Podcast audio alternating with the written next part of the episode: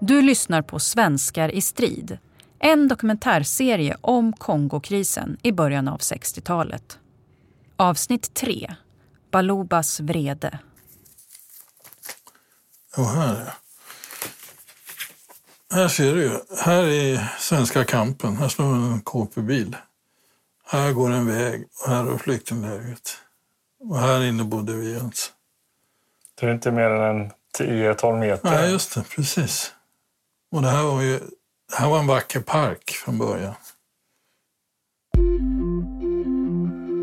Pappa och de andra veteranerna har alla pratat mycket om det stora flyktinglägret som uppkom i och med att oroligheterna bröt ut i Elisabethville.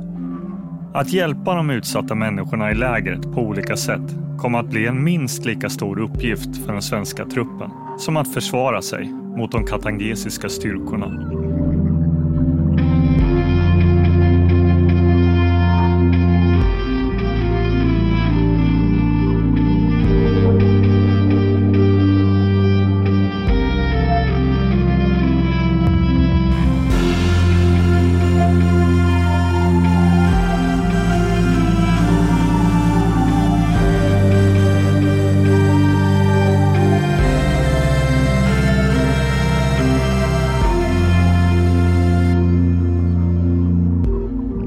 När våldet och oroligheterna trappas upp i Katanga i augusti 1961 uppstår det också snabbt kontroverser mellan de olika stammar som finns i Elisabethville.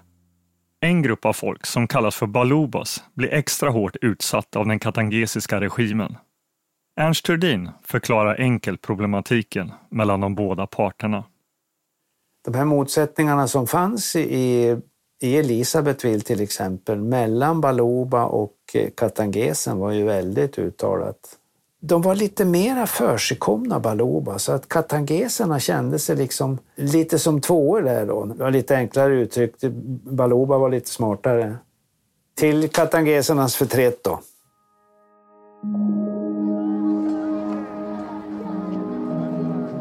För att undgå förföljelsen söker Baluba-folket skydd hos FN-styrkorna och de slår sig ner i ett stort grönområde utanför den svenska kampen. Pappa kommer väl ihåg när det hela startade. Det här började i väldigt liten skala. Jag minns jag stod utanför kampen och det kom några vandrande med knyten på huvudet och sånt där och ville söka skydd hos oss. Och eh, de flesta hade ju massor med barn och ja, man kunde gulla lite med, med ungar. De fick någonting när de kom och sånt där. Och det där såg ju inte ut som något större problem då. Kanske första dagen, men det bara ökade och ökade fullständigt välde in folk. Jag skriver här den 31 augusti 400 flyktingar. Bo Wilder visar med sina noteringar från sin anteckningsbok om hur flyktinglägret växte sig allt större och större. Den första september 2000 flyktingar. Den andra 6 000 flyktingar. Den tredje 10 000 flyktingar som gick undan.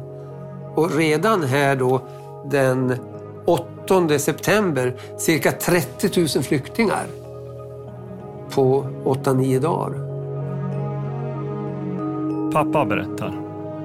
Vi vet ju inte den exakta siffran men det var ju uppskattat mellan 40 och 50 000 så småningom som fanns i det här lägret. Och eh, det fanns ju ingen beredskap för det här. Det, det var ju kalabalik i början så att säga. Stig Högberg, som kom ner med bataljon 14 i december 61, var själv inte med när lägret bildades. Men han minns mycket väl kaoset som rådde utanför den svenska kampen. Jag tror jag skrev hem att det var ingen sån här 4711 doft precis där. Det var ju, det luktade så usch. I och med att det var ju bara latriner överallt, det grävda gropar och, och så leran. Och det luktade inte gott ska jag säga. Pappa berättar. Det är bara att tänka sig 40-50 000 människor hoptryckta på en plätt under sanitära bedrövliga förhållanden utan mat och så vidare. Det, det är fruktansvärt.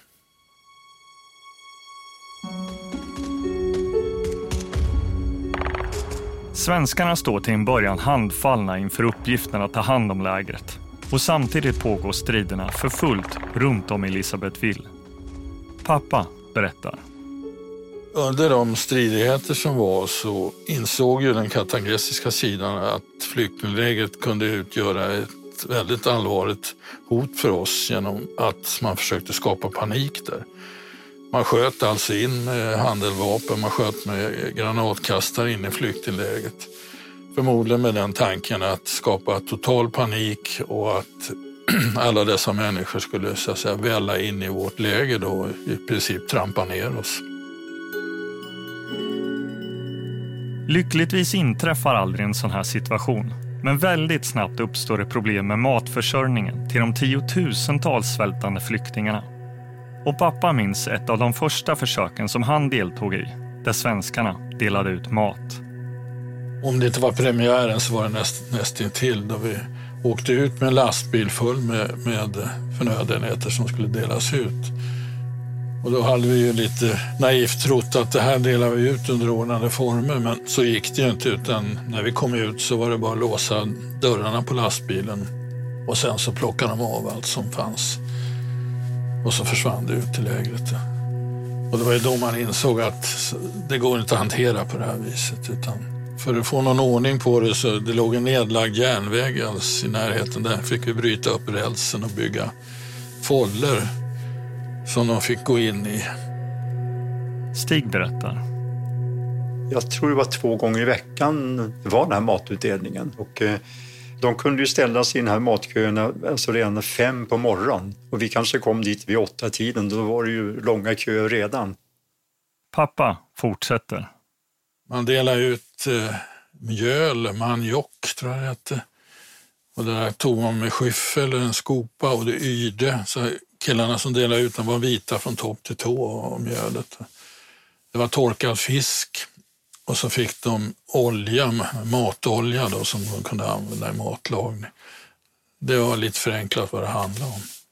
Men var du med själv i någon sån här matutdelning? Jo, jag var med också, även om jag inte så att säga, var bålad att göra, men jag var med för att liksom uppleva det. Och det var fruktansvärt jobbigt.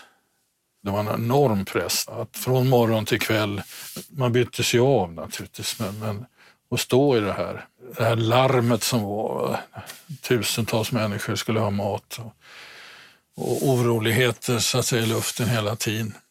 Det var väldigt strikt att man inte skulle fuska och smita före och så, och så där. Och inte heller komma flera gånger så att säga. De utsåg själva lite ordningsmän som man eh, så här i efterhand kanske kan skratta åt, men de kände ju igen varann. Om det var någon som försökte smita förbi eller kom en andra gång eller tredje gång, då sa de till oss. Så då var det bara att lyfta ut vederbörande ur kön. Då. Stig råkar vid ett tillfälle illa ut när det uppstår tumult vid en av matutdelningarna.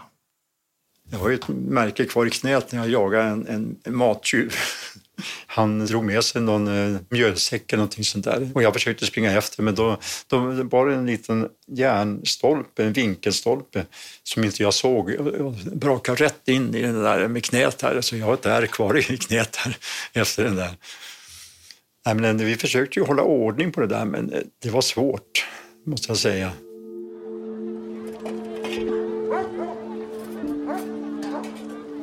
Pappa igen. En hjälp vi hade var de hundar som fanns på bataljonen. Oftast schäferhund. Och de här hade de enorm respekt för. Så att i samband med matutdelningen så hade man alltid hundförare med hund som såg till att det var ordning i, köbildningen så att säga. Bosse berättar. Nu ser det ju lite illa ut på bild här när en FN-soldat med en k-pist på axeln har en hund och skrämmer flyktingar. Men det var ju för att, att uttag kunna dela ut mat, så de inte skulle trampa ihjäl varandra. Stig förklarar. Vi var inte våldsamma, det kan jag nog säga. Jag tycker inte vi, vi, vi hötte med, med våra bajonetter så här och så här, så här, så här, så vi skulle få dem att backa. Men eh, vi använde ju aldrig bajonetter att sticka med folk med utan, utan vi skrämde dem mer med dem och med hundarna. Ett poddtips från Podplay. I fallen jag aldrig glömmer djupdyker Hasse Aro i arbetet bakom några av Sveriges mest uppseendeväckande brottsutredningar går vi in med hemlig telefonavlyssning och, och då upplever vi att vi får en total förändring av hans beteende. Vad är det som händer nu? Vem är det som läcker? Och så säger han att jag är kriminell, jag har varit kriminell i hela mitt liv men att mörda ett barn, där går min gräns. Nya säsongen av Fallen jag aldrig glömmer på Podplay.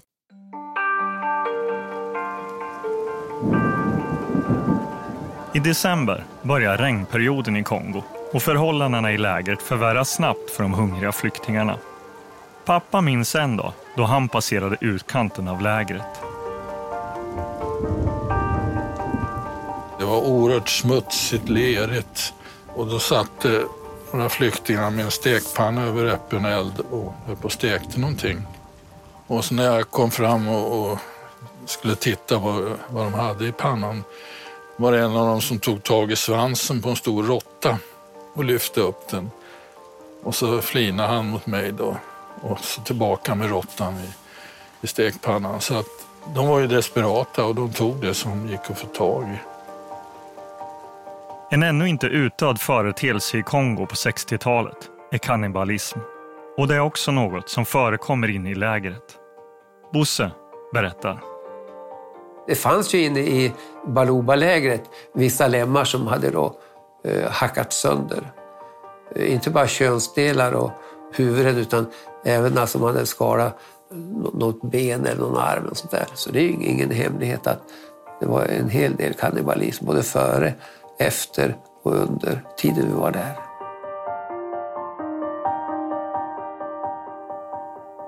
En annan mycket stor del att ta hand om för svenskarna, utöver matförsörjningen, är flyktingarnas hälsa. Med drygt 40 000 människor ihopträngda på en liten yta förekommer det givetvis många sjukdomar. Därför sätter den svenska bataljonen upp ett flyktingsjukhus för att försöka hantera problemen. Stig tillbringar mycket tid på sjukhuset och i lägret för att hjälpa Baluba-folket. Vi fick göra det, det vi kunde helt enkelt med våra eh, minimala kunskaper. Eh, jag var ju med och höll lampan på en förlossning på eh, mitt i natten exempelvis. Och vi, var, vi hjälpte till och la om sår och sånt där. Och, ja, vi, kunde, vi kunde ju sånt där. Det hade vi fått lära oss i lumpen hur man gör. Och det där hände ju väldigt mycket varje dag. Jag brukar berätta när det kom, hela familjen kom med en svårt brännskadad liten, liten pojke. Eh, av så här stor ungefär.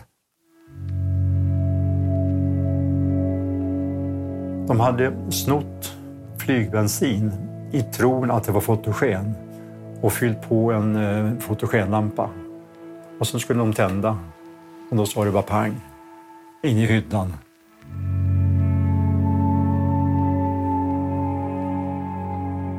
Så eh, kom de sen då springande till oss. Och jag, jag ropar upp då till, till staben. Alltså, jag sa att jag måste ha en ambulans. Ja, vi ska se. Och så eh, efter en stund så ropar jag upp igen. Ja, vi ska se om vi får tag i en ambulans. Så ropar jag upp en tredje gång. Och då frågar jag den här grabben som sitter på staben. Det här har jag aldrig sagt förut. Eh, är den svart eller vit? Och då eh, sa jag till Eh, mina kompisar nu åker vi själva. Då tar vi KP-kärran och åker till italienska sjukhuset. Så då lastade vi upp hela familjen på KP-kärran och så satt jag med den här lilla grabben i min regnrock och höll han så här. Han var ju chockad så han sa inte ett knäpp.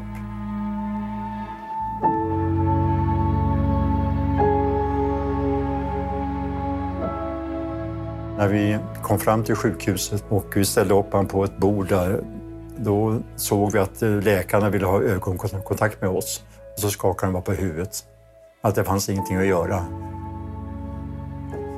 Eh, sjukvårdaren Sören som var med, han hittade en gasbindel så han kunde linda runt den här grabben. Och de bara skakade på huvudet åt oss. Och då, eh, då lämnade vi sjukhuset och åkte tillbaka. Men just den där frågan, det är hur man bara kan ställa en sån fråga. Det är det som jag tycker är så märkligt. Alla har lika rättigheter.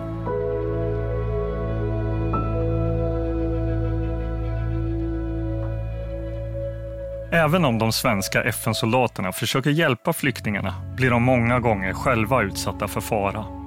I lägret bildas en falang som kallas för Baluba Jeunesse eller Baluba ungdom om man översätter det från franska. Pappa berättar.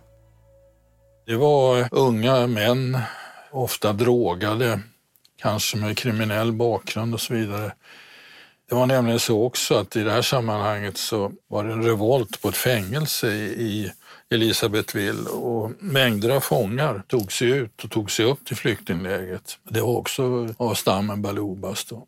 Så det här Baluba Jeunesse var, var ett eh, evigt problem. Eh, de älskade att paradera utanför den svenska kampen. Det var alltså bara en, en eh, asfaltsväg på 7-8 meter mellan ingången till svenska kampen och där flyktinglägret började. Så att närheten och hotet var ju väldigt påtagligt. Baluba Jeunesse sprider skräck i och runt lägret och ofta förekommer det bråk mellan gruppen och den lokala katangesiska polisen. Vid ett tillfälle som pappa minns speciellt dödas ett antal poliser av de drogade ungdomarna. Vi visste ju inte då vad som hade skett, va? men plötsligt kom det då eh, en stor grupp utanför kampen med, med machetes och eh, yxor och alla upptänkliga primitiva vapen som de hade. Och sen bar de på eh, plywoodskivor eller något liknande avhuggna kroppsdelar då, som de så att säga glatt och villigt visar mot oss. Då.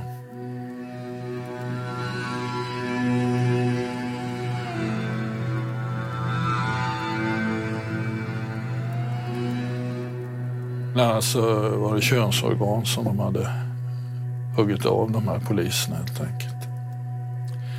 Och det hade väl någonting med deras tro att göra. Gjorde man det så tog man ifrån den döde hans styrka och överförde den till sig själv. Något sånt där primitivt tänkande. Så det, det var ju ganska ruggigt. Ja, det var också en sån här total chock hur man kunde behandla människor på det sättet. Men de hade inga spärrar och mycket beroende på då att de som sagt var missbrukare, de var drogade. Det gick inte att agera mot dem på säga, ett konventionellt sätt. De tog inte emot budskapet att de skulle sluta och dra sig tillbaka utan ofta resulterar ju sånt här i, i ja, stridigheter, skottlossning och, och så vidare. Desmond Keegan, FN-veteranen som jag träffade, minns en händelse när irländska soldater blev tvungna att ta till våld då en grupp av Aluba Jeunesse bröt sig ut från flyktinglägret och skapade tumult. A group of refugees, Jean, uh, um, Jeunesse movement, drugged to the eyeballs, broke out the camp, and they went on the rampage in Elizabethville. And by all accounts, they beheaded up to 10 of the local policemen. The local police lost control of it, and we were turned out, the Irish were turned out to herd them back into camp. And we sent two armored cars and platoon of soldiers, and we were herding them back into the camp. En större grupp med irländska FN-soldater beordras att ta hand om de våldsamma och drogade ungdomarna som precis har halshuggit tio lokala polismän. Men de tänker inte ge upp så lätt och plötsligt går en av dem till anfall med en machete. One fella uh, ran at our squadron sergeant uh, with a machete. And when he finished firing, he had three rounds left in the magazine out of 36. And when he counted the bullet holes in the fella, there was 27 bullet holes in him before it stopped him. Under de otaliga sammanstötningarna med Baluba Chenes och FN-soldater finns det även svenskar som råkar illa ut. Det som händer furiren Per Martinsson från Göteborg den 5 oktober 1961 är kanske det mest anmärkningsvärda. I boken FN-soldat i Kongo, som är en artikelsamling med ögonvittnesskildringar från svenskarnas tid i Kongo, skriver han själv om händelsen. Ja, jag var i min jeep på väg till underbefälsmässen för att äta middag när jag hejdades av två främmande civila tjänstemän, troligtvis från Röda Korset. De hade just kommit till Kongo och ville gärna se Baluba-lägret. Så jag tog med dem i jeepen, körde in i lägret några hundra meter, stannade, klev ur, gick 20-30 meter för att bättre kunna peka ut området. Och de satt hela tiden kvar i jeepen som stod vänd inåt Baluba-lägret. Därifrån kom det då en annan jeep och efter den ett drygt hundratal meter rusade en skock Balubas. Eftersom Balubas var våra vänner och tidigare inte visat sig aggressiva mot FN stod jag lugnt kvar. Men när jag sen vände mig om för att tala med de båda civila i min jeep så såg jag till min förvåning att de hade försvunnit med jeepen. Först då förstod jag faran och började springa mot kampen eh, cirka 400 meter längre bort. Men efter 50 meter så var Balubas ifatt mig. Sen vet jag inte vad som hände. Martinsson blir slagen till marken och svårt misshandlad av en stor grupp med Baluba Chenes som använde sina egentillverkade vapen. Pappa berättar. De var beväpnade med trepåkar där man hade satt fast cykelkedjor och det använde de som vapen mot honom. Och det, ja, det var grymt så han såg ut efteråt. Jag, jag såg honom inte i verkligheten men jag såg foton på det efteråt. Det, han var totalt sönderslagen. Och eh, allt sånt här ovanpå så att säga stridigheterna, det var en enorm stresssituation. Och vi var ju för få helt enkelt. Det var alltså 450 soldater då, som skulle hantera krig inom citationstecken och flyktingläger på 40-50 000 människor. Jag tror inte man riktigt fattar det där inom eh, organisationerna, FN uppåt så att säga till en början, vilket enormt problem det här var. Och eh, andra enheter ville inte vara inblandade i det här. Jag minns till exempel att det diskuterades om indiska styrkor skulle ta över bevakningen och flyktinglägret, men de backade på det helt och hållet. De ville inte så att säga ta på sig det. Så att det blev svenskarna som fick hålla på med det här ifrån september och fram till det avvecklades en bra bit på 19, in på 1962. Under sommaren 1962 skickas flyktingarna hem till de olika provinser de kommer ifrån runt om i Kongo. Och en mödosam uppgift för den svenska FN-truppen är över. Men för att avrunda denna episod som har innehållit många dystra och tunga berättelser med något mer positivt vill jag låta irländaren Desmond Keegan avsluta med en historia där både FN-soldater och flyktingar umgicks tillsammans som vänner. Myself and two other troopers one night we heard a sing song going on in the refugee camp, and we said, mm, let's go in. So we went in and we joined uh, about, I don't know, 10 or 15 male refugees, obviously. And did, this was early days in the camp, so we were still supplying them with rice and maize and dried fish. They were sharing the food with us, dried fish and uh, maize, and we scooped the maize up and, you know, having a great time. Desmond och hans vänner sluter sent en kväll upp med några flyktingar som sitter och sjunger in i lägret. Gruppen bjuder på ris, majs och torkad fisk och snart blir det Desmonds tur att ta ton. I'm a very bad singer, but everyone had to sing. And I always remember Harry Belafonte, he was a black singer. And there was a song all the time, the Banana Boat song. And I started singing it for a crowd of blackfellas. yeah, you know, it was just But then, you know, that was life. And we, we didn't leave the camp on about maybe two o'clock in the morning. So there were good times and bad times now, you know. And you'd more you'd, you'd more good times than bad times. Uh, you know, soldiering is it's ninety five percent boredom and five percent panic. You know, painting stuff and doing stuff, and next thing, you know, that that's kind of the way it goes.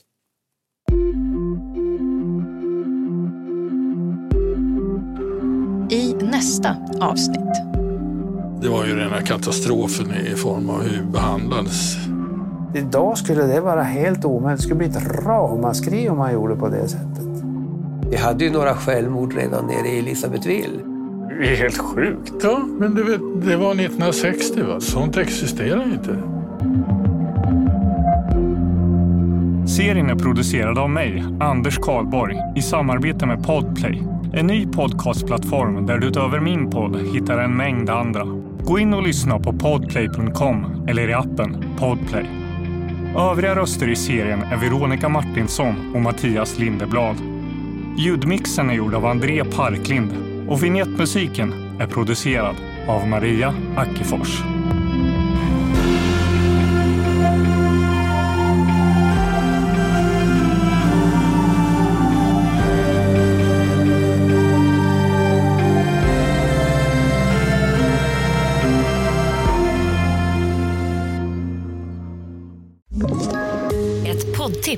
Podplay. I fallen jag aldrig glömmer djupdyker Hasse Aro i arbetet bakom några av Sveriges mest uppseendeväckande brottsutredningar. Går vi in med hemlig telefonavlyssning och, och då upplever vi att vi får en total förändring av hans beteende. Vad är det som händer nu? Vem är det som läcker? Och så säger han att jag är kriminell, jag har varit kriminell i hela mitt liv men att mörda ett barn, där går min gräns. Nya säsongen av Fallen jag aldrig glömmer på Podplay.